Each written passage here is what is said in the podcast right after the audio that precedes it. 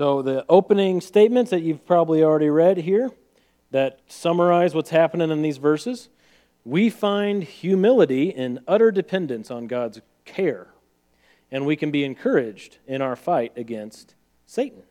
Two sentences that you think, okay, those are going two different theological directions, but here they're side by side in the text tonight, talking about God's care for us and our adversary, the devil, who prowls around like a roaring lion. But let's start with this humility that we're called to, where we left off last week in verse 5 when he was addressing the elders.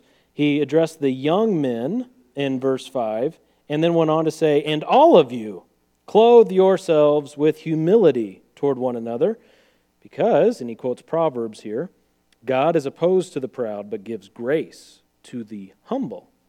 Therefore, verse 6, humble yourselves. You want God's grace? Humble yourselves. He gives grace to the humble. You want to experience God's grace in your life? Humble yourself. That's the message. And he's speaking to the entire church here, where at the beginning of the chapter he's just speaking to the elders and the Christian communities. Now he's talking to everybody. Obviously, we all need humility, don't we? Uh, maybe a little more, some of you? Okay, all right. just, just a touch, a touch more. But I want to start off tonight as we talk about humility by talking about the strange timing of pride.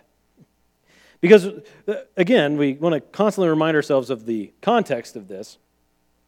Persecuted Christians, Christians enduring suffering, Christians who have been displaced from their homes. They need to be told to be humble? Isn't that kind of strange? Or you think, uh, wow, it, they're in pretty humble circumstances. You think they would be just like face down on the ground all day, every day. But they need to be told in their situation still humble yourselves under the mighty hand of God. And reminded of what Proverbs says He's opposed to the proud. So don't be proud. Why would they need to be called to humility when they're undergoing such hardship? Isn't that a strange thing?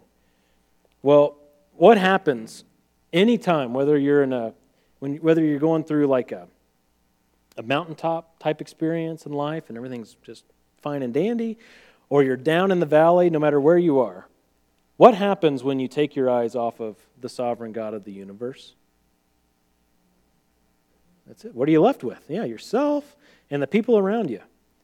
So if your eyes aren't on God, who is in control of all things, and you're not focused on living for Him, you're not pursuing Him, you're not following your Lord in the example of how you should suffer if you are going through suffering, then your eyes are just going to be focused on finite, fallen man. That's what you got. And you know what that engenders? Pride. when you start looking at yourself and when you start looking at others, and then you start doing like a comparing thing, we're going through this in Corinthians right now, First Corinthians. You start looking around and you think, okay, well, at least I'm not as bad as that guy or whatever. And um, you know, you're just thinking about all these very fallen earthly things, and you need to be reminded to humble yourselves under the mighty hand of God uh, because He's the one that our eyes need to be fixed on. And what Peter's doing here is not just giving us this instruction and then leaving us to figure it all out on our own. He actually gives us what we need to be thinking about in humbling ourselves. So, what's the first thing you notice about verse 6 that tells us about the character of God? Mighty hand. So, when we think about how to humble ourselves, how do we think about God to humble ourselves? We can consider how He is mighty. This is the only time in the New Testament where the phrase mighty hand comes up. Now, the word hand comes up in regard to uh, God's ordering of things in the world in the New Testament. But as far as the phrase mighty hand goes, this is the only time in the New Testament. And I point that out because it comes up several times in the Old Testament. Can you think about where we see the phrase mighty hand? His love endures forever. Yeah, uh, it's from Exodus and uh, all kinds of places in the Old Testament, but starting in Exodus because it's in reference most often to when God delivered Israel out of Egypt. How did he deliver them out of Egypt? With a mighty hand and an outstretched arm, it says over and over again. And so I have to think that Peter probably had that Old Testament foundation in mind. That same God who delivered Israel out of the oppression in Egypt, their suffering in Egypt, that same God is there to deliver us, to be with us, to watch over us, to empower us, all of those things. Um, when we consider how God is mighty, how he has a mighty hand, that's telling us, of course, that he's powerful to save, which we know, but he's also powerful to protect, he's powerful to deliver. He's in control, isn't he? No one else has a mighty hand in the same sense that God has a mighty hand. Thoughts on his might, God's might?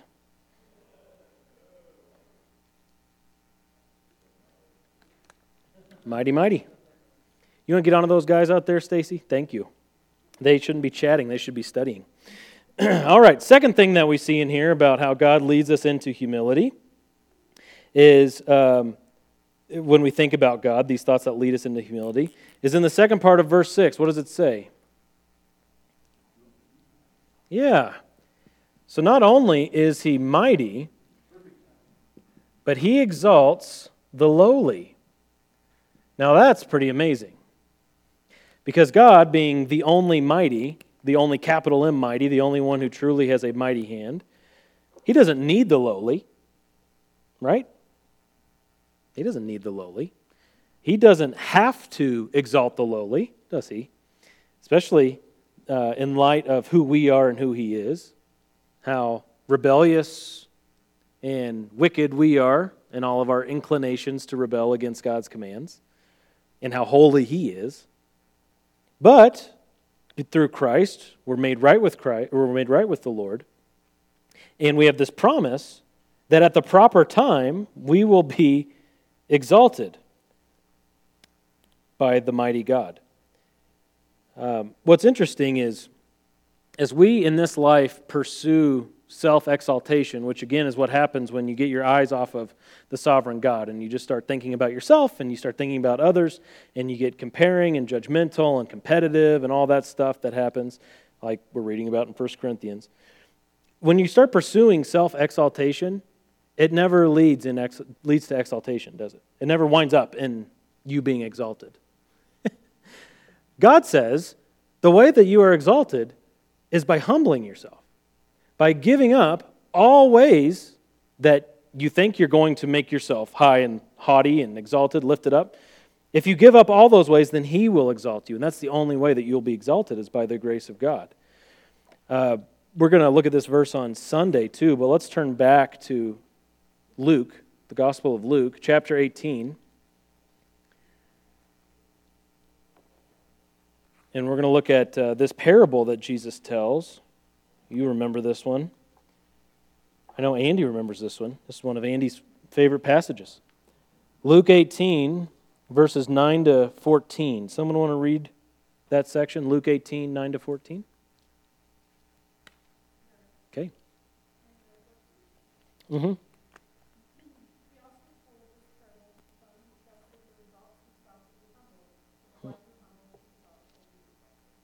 All right, so you go on your path to make yourself known, that your name would be awesome among other people. And Jesus says, that's how you're going to get humbled. that's not how you're going to get exalted. In your mind, you're thinking, okay, I'm going to, I'm going to turn out really well because I'm doing what I need to do to make myself awesome. But Jesus says the way that you actually get exalted is by considering yourself not to be awesome by making yourself a servant, by humbling yourself. Turn forward to the book of James. It's the book right before 1 Peter. James chapter 4. Same concept here. Would someone read James 4, verses 8 to 10? Okay.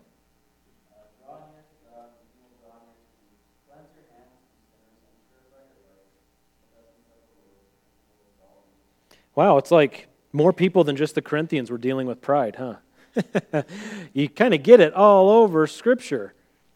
We just are so prone to start focusing on ourselves and to start thinking about ourselves and to start pursuing our own desires and lifting up ourselves in our hearts.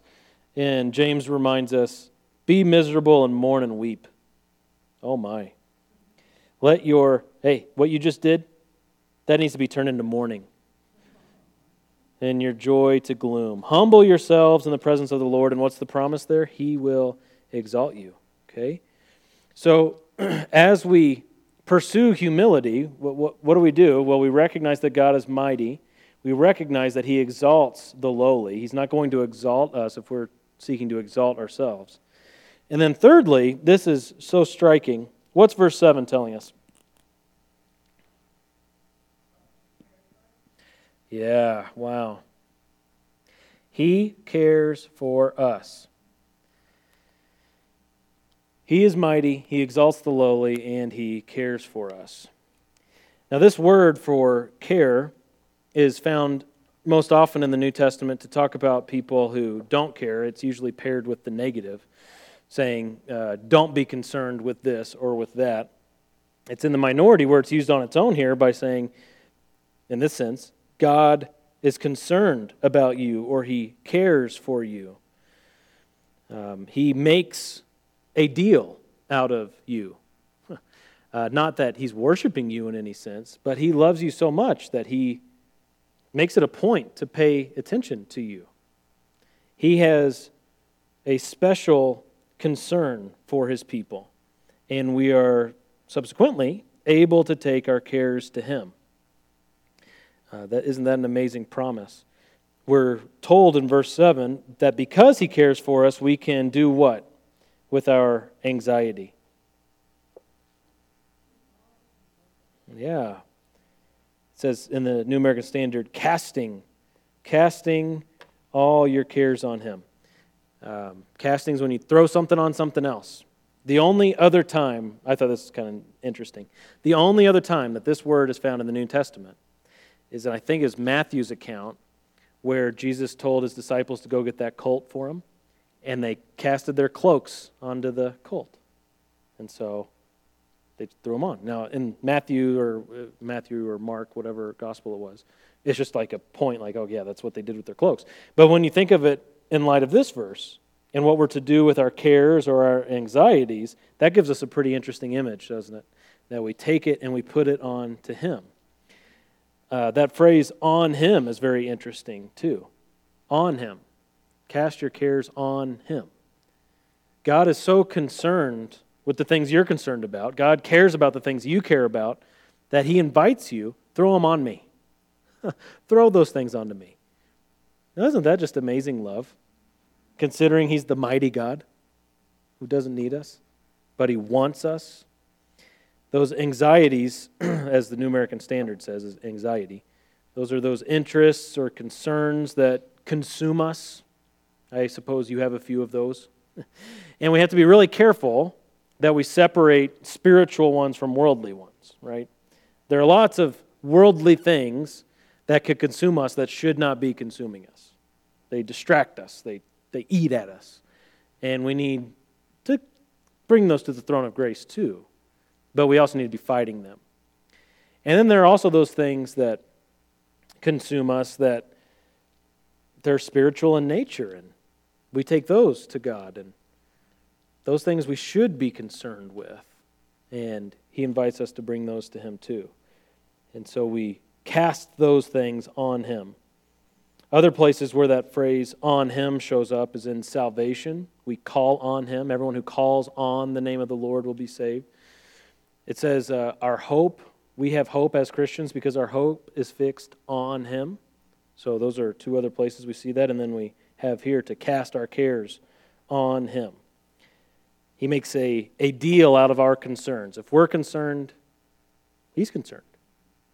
Isn't that cool? What a loving Father we have.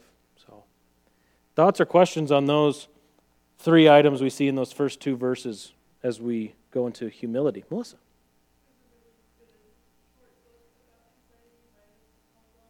Answering Anxiety by Richard Caldwell. Yep. Yeah. Yes, there is a line between being concerned with something and worrying about something. Because there are lots of things we should be concerned with, but we're not to worry. Jesus says, do not worry, right? So we have to constantly be vigilant in our own heart with those things. Yep. Other thoughts, questions? Hopes, dreams, aspirations?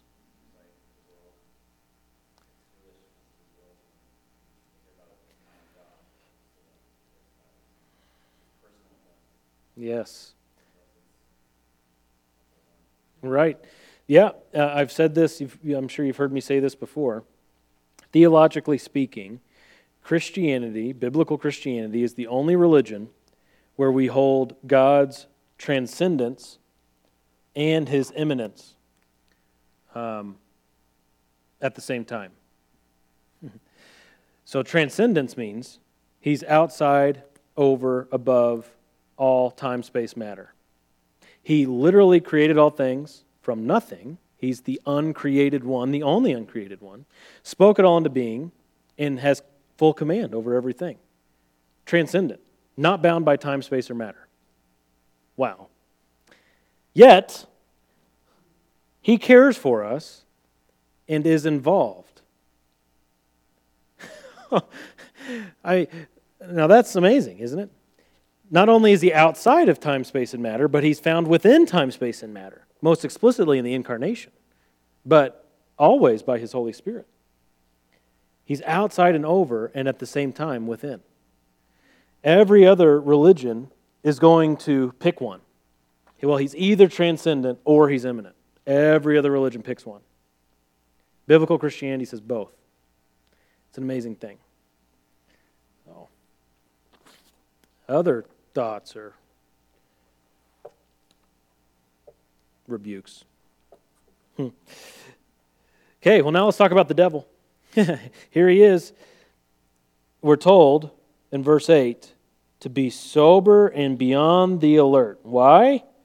Your adversary, the devil, prowls around like a roaring lion, and his goal is to seek someone to devour.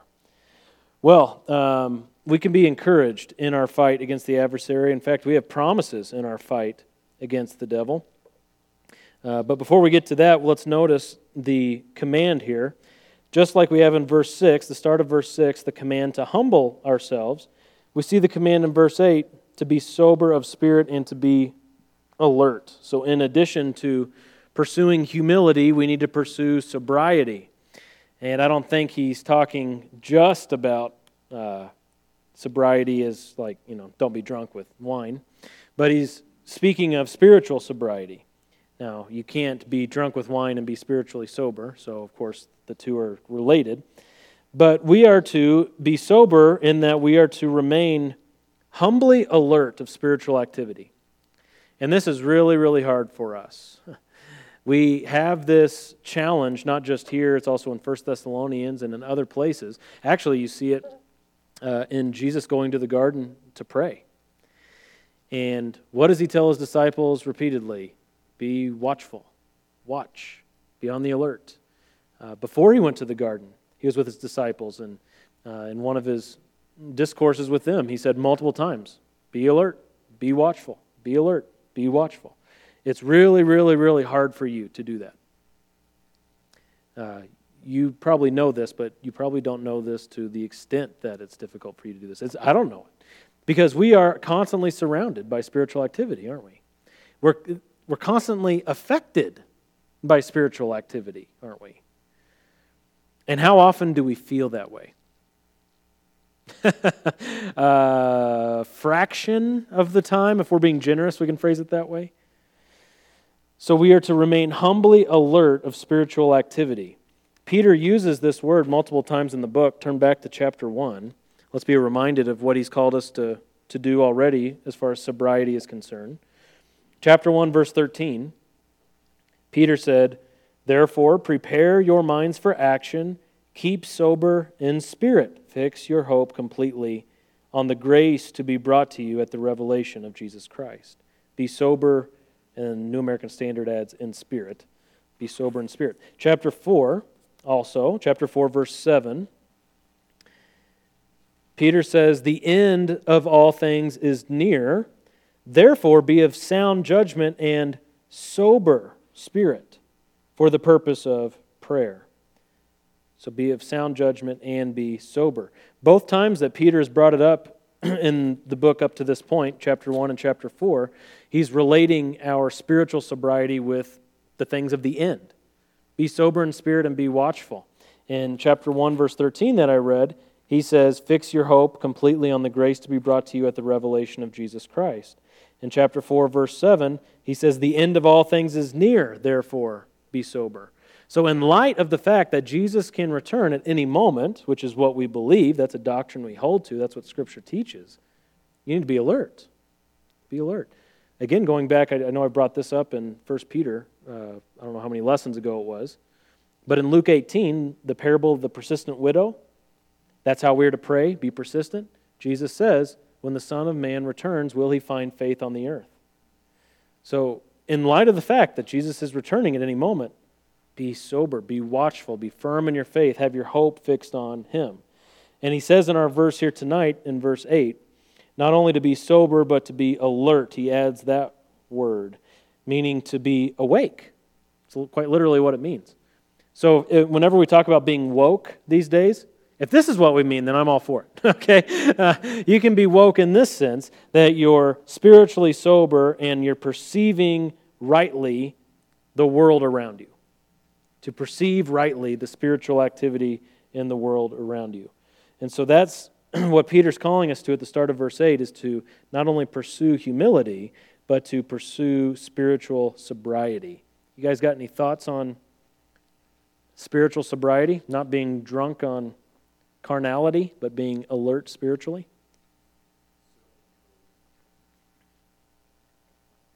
Yeah, right. Um, especially those sins of omission in our lives.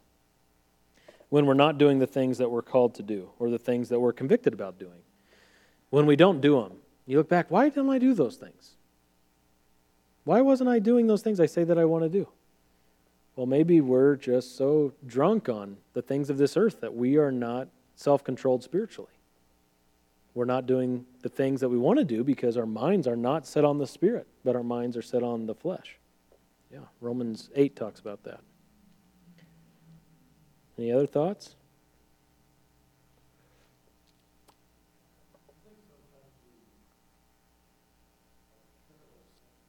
Mm-hmm. That's right. Well, yeah, and it's it's like the fish in water kind of thing. A fish doesn't know water because he's just always in water. And here we are in this fallen world, and we can just get so used to just the flesh that we just don't even notice it.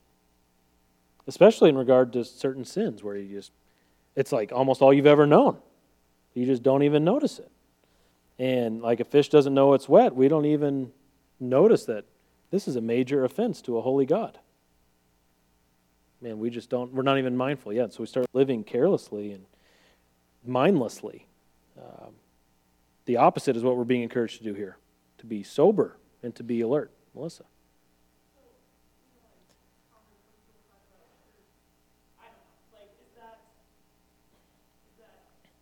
Well, how about uh, say so? Let's um, let's put a pin in that thought and return to it because as we talk about the devil's activity, see that we're going to start listing that off.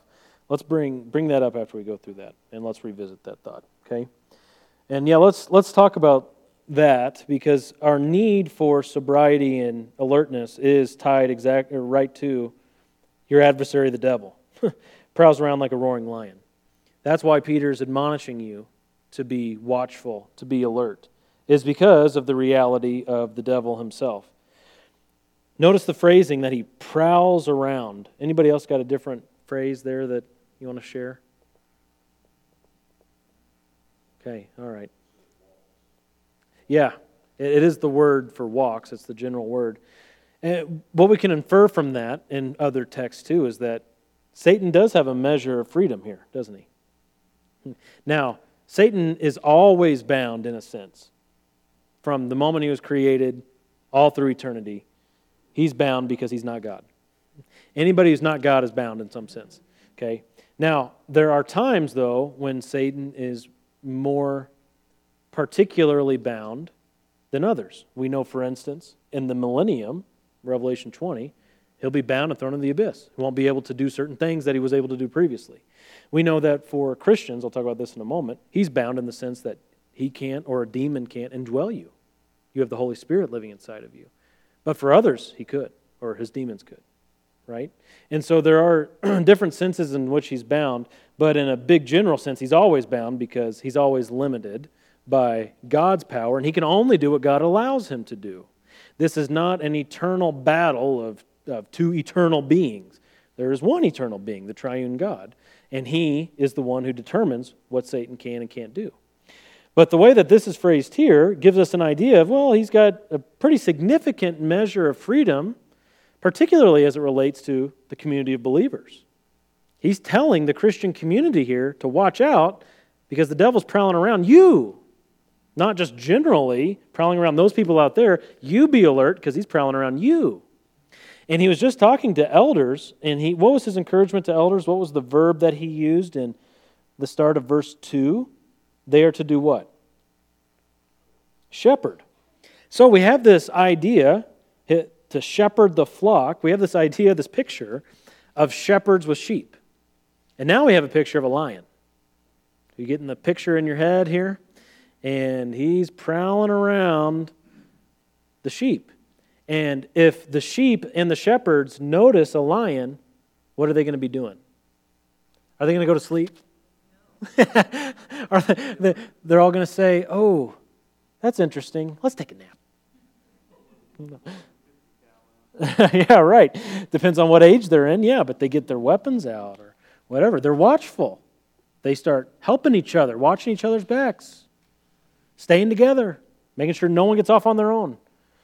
All right, so they're watchful and alert, and that's what the church is called to do to be watchful and to be alert because he is seeking to devour, meaning to overcome, to overwhelm.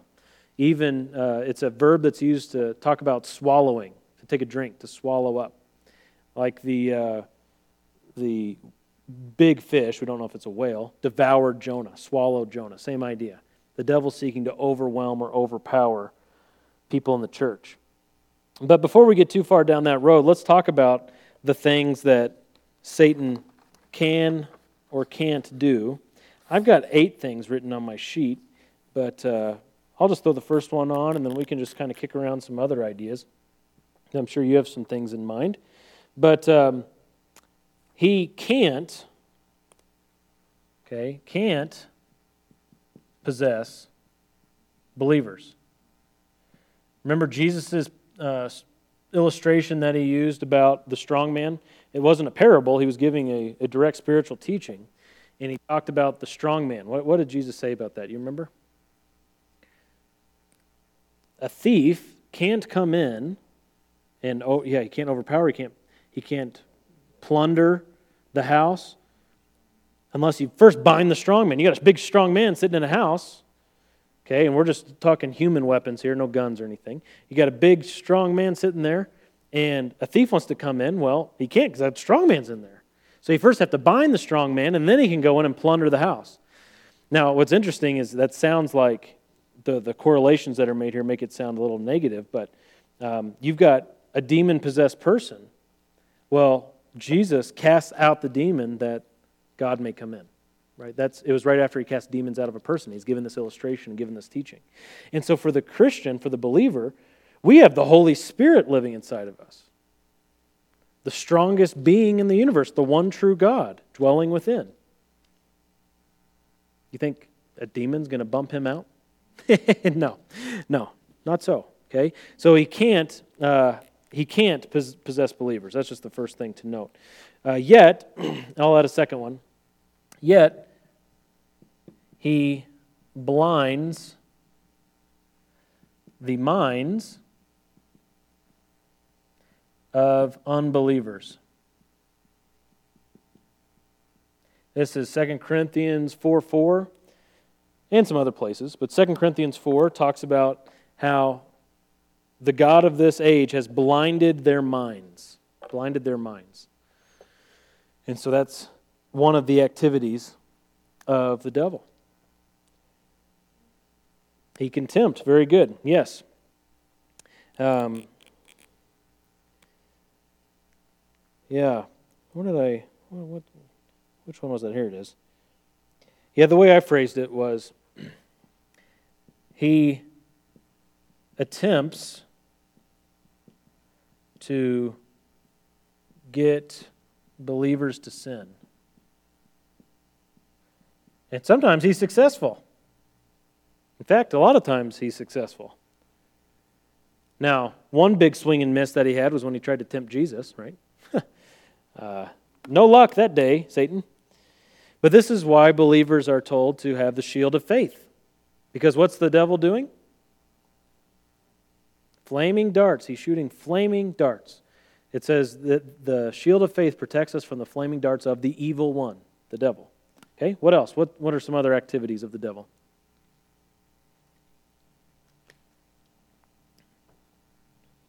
You guys should know his playbook. What's he do? What's he up to?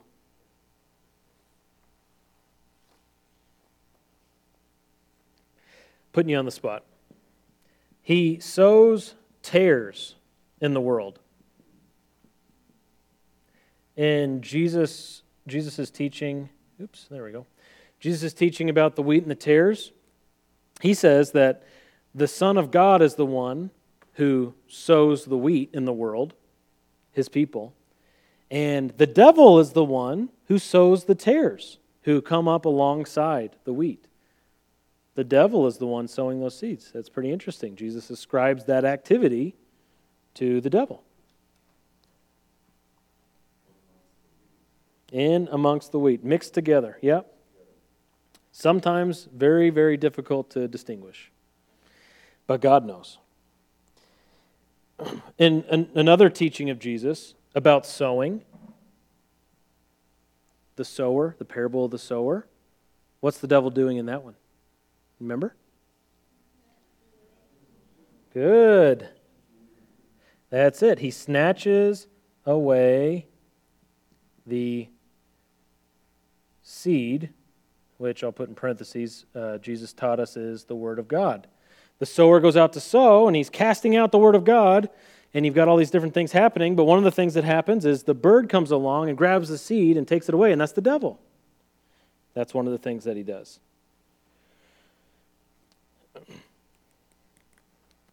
Another thing that he does is oppresses people.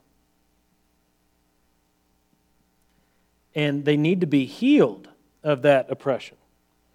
Let's look together at Acts chapter 10. I want to show you where it says that. This isn't just stuff I'm making up, this is what the Bible teaches us. Acts chapter 10. This is where Peter is preaching to these Gentiles who are about to get saved.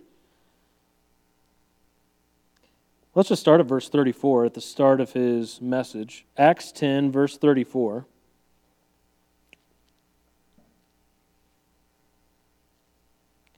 He says, oh, or Luke records, opening his mouth, Peter said, again, this is Acts 10:34, I most certainly understand now that God is not one to show partiality. But in every nation, the man who fears him and does what is right is welcome to him. The word which he sent to the sons of Israel, preaching peace through Jesus Christ, he is Lord of all. You yourselves know the thing which took place throughout all Judea, starting from Galilee after the baptism which John proclaimed. You know of Jesus of Nazareth, how God anointed him with the Holy Spirit and with power, and how he went about doing good and healing all who were oppressed by the devil, for God was with him. Then, of course, he goes on and gives the gospel to them, and they believe. But this is a little note, just a, a citation here. Acts 10:38. Part of this sermon that Peter's giving is mentioning how the devil was oppressing people, and Jesus went about doing good and healing them.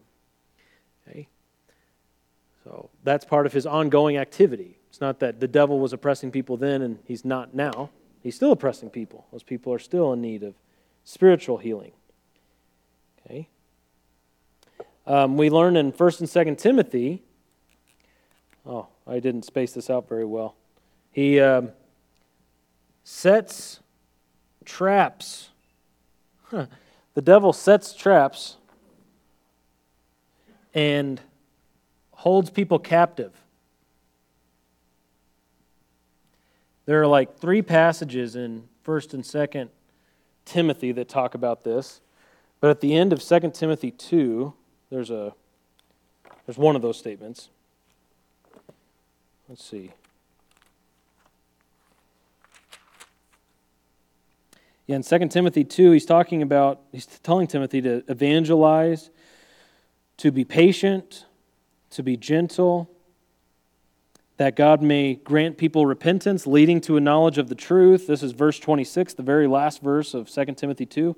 That they may come to their senses and escape from the snare or the trap of the devil, having been held captive by him to do his will. So that's the spiritual condition of the lost trapped by the devil, held captive by the devil, doing the will of the devil. Well, oh my. They can be set free, though, through the gospel. How many is that? One, two, three, four. I'm missing one of them. One of them from my list. Oh. Yeah, go ahead. Yes. Yes. And in so doing, what he's doing now in the church age is he's seeking opportunities from believers. I think that's what Peter has in mind here when he says, look, he's, he's seeking an opportunity in the church to do his will, accomplish his will. And we actually have an explicit verse. This is Ephesians 4, Ephesians 4:27, talking about anger actually, where he, he, he says, Paul writes to this church saying, "Do not give the devil an opportunity." That's an interesting verse, isn't it? Don't give the devil an opportunity. He's looking for opportunities among believers to devour them, to split them up, to oppress them, to overwhelm them, to hold them back. All these things that are a part of his will. And, and actually, believers, we find out, believers can actually be cooperating with the devil when they give him an opportunity. I mean, what, what's the opposite of resisting him? Well, cooperating with him. And so if you're not resisting him, you're cooperating with him. So he has, uh, the devil has a large influence. Again, he's bound by the will of God, but he's been given a significant amount of freedom. And it's not just on us corporately as a body of believers or worldwide as the body of Christ that he influences us, but this happens on an individual level too. And we can't suppress the reality of this spiritual battle. We can't be lulled to sleep by just the fallen atmosphere that we've known our whole lives and just think, well, okay, it's all just, you know, carnal or whatever. The, the devil's, he, he's out dealing with bigger fish. He has bigger fish to fry than me. Well, he's got quite the network of demons. Okay, now he's not omnipresent. I'm not going to say that the devil is messing with all of us at the same time. He doesn't have the attributes of God. But He's got influence all over all the time through his own means. And so we have to be aware. You have to be watchful. If you're asleep to this, you will be overtaken. You will be devoured. And churches will be devoured. It's happened. And it, it'll happen again. So the flock of the sheep and the shepherds, just like they're aware of a lion, the uh, spiritual flock and the spiritual shepherds have to be aware of the spiritual lion, have to be watchful. And there's good news in all of this because you see here that we're told in verse 9 to resist him. And back in James 4, there's the promise resist him and he will flee from you. And so, what makes us different from an actual flock of sheep with an actual lion that potentially wouldn't stand a chance in an actual fight, what makes it different is we have the promise that even the weakest Christian, by resisting him, he has no chance. Even the tiniest believing Christian, however you want to measure that in your own head, Satan's no match for him because all he has to do is resist and he will flee. That's the promise of Scripture. Isn't that awesome? It's not like have a lot of faith and then you can like maybe make some headway against Satan. Resist him and he will flee from you. We're told here resist him, be firm in your faith. Right. Yeah, thinking back to that verse at the end of 2 Timothy 2, they're already in his snare.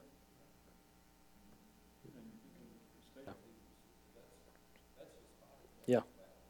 His, his great commission is to fight the great commission. That's it. Yep.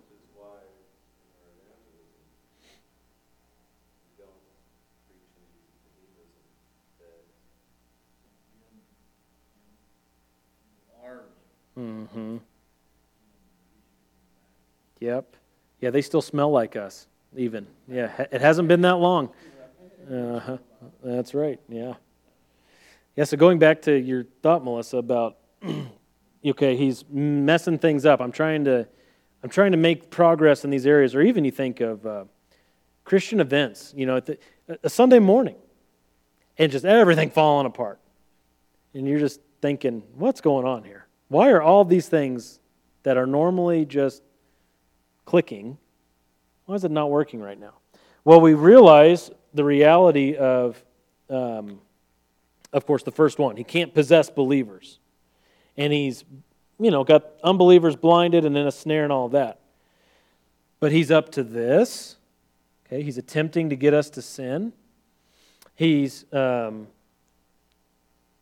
there's real oppression that takes place, not possession, but oppression takes place unbelievers believers are still affected by demonic activity. It's not that we're walking around unaffected, especially if your shield of faith is down.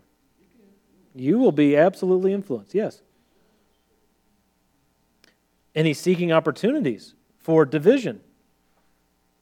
He can get us mad at each other. Boy, that's a huge win, isn't it?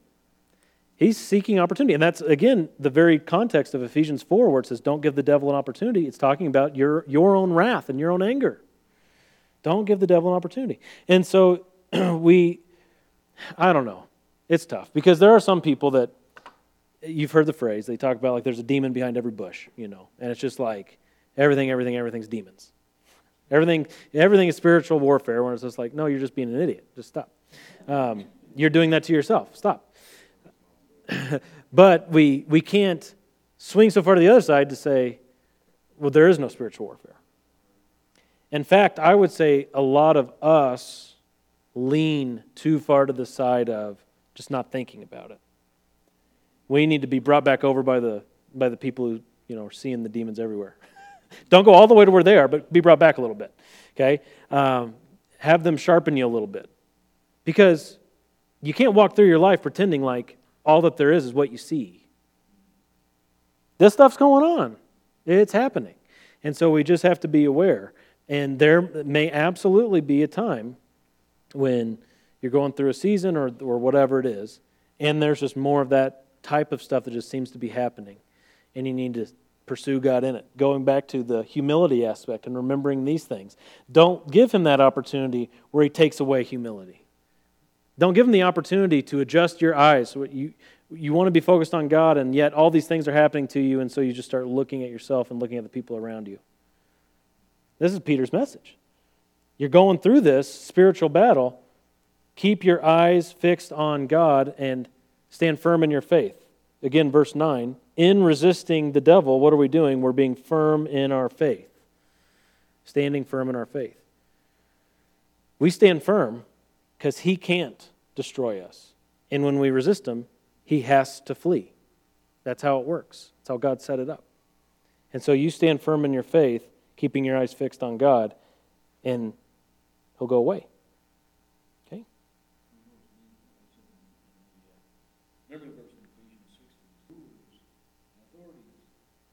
Yes. Yeah, plural. Rulers, authorities, principalities. Yeah. Yeah. Uh-huh. Mm-hmm.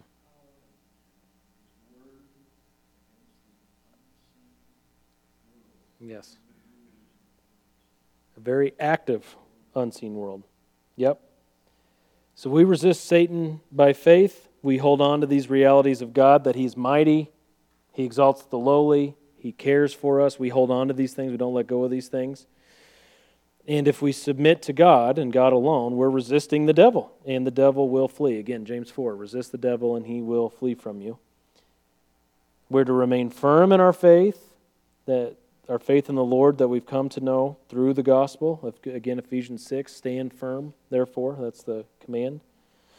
And then to kind of put the bow on this whole thought, I love where Peter goes with this, and I, I kind of love that there is no other commentary. He just kind of says this and then he moves on. The end of verse 9 Know this, that the same experience of suffering are being accomplished by your brethren who are in the world. He just kind of throws that out there. Isn't that cool? Why do you think he puts that in there, to, in this letter to them?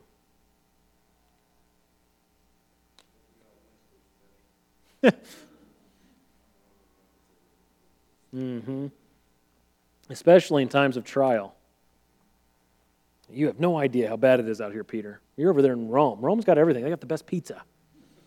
We're in Asia Minor. We're eating sand over here in Asia Minor. And he says, Look, there's you got brothers all over the world dealing with so much stuff. And we should be encouraged by that at, at all times. I mean, we when we think about it, this, maybe this is why we don't think about it very much. When we think about it, we're really burdened for our brothers who are in much more hostile situations than we are. Right? Yeah. Um, Afghanistan, Korea, North Korea, China. I mean, all kinds of places around the world. And so, um, particularly for them, if you're a believer in North Korea right now, hiding in a church, underground church, type of situation, you think it's encouraging to know that you've got brothers and sisters in China and Afghanistan who are doing the same thing? Absolutely. Absolutely. And so we, we should never think, again, yeah, like Jim said, we're, that we're special, that we're on an island, that we're solo. We are members of a worldwide church, aren't we? A worldwide family. And they are all going through the same things. I mean, you think, too, of uh, 1 Corinthians 10. Our temptations. No temptation has overtaken you but that which is common to man. Even in our temptations, we have brothers and sisters all around the globe dealing with the same temptations as us. Hmm. Oh, the, and the Lord told him that he's still got his people. He's got a remnant. Yeah. Yep. Mm-hmm. Yeah, we can so easily start thinking that way, especially when we feel like we're being singled out or whatever.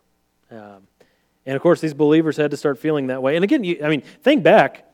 It's easy for us to say in the year 2021 that we got believers all around the world. This was still really new.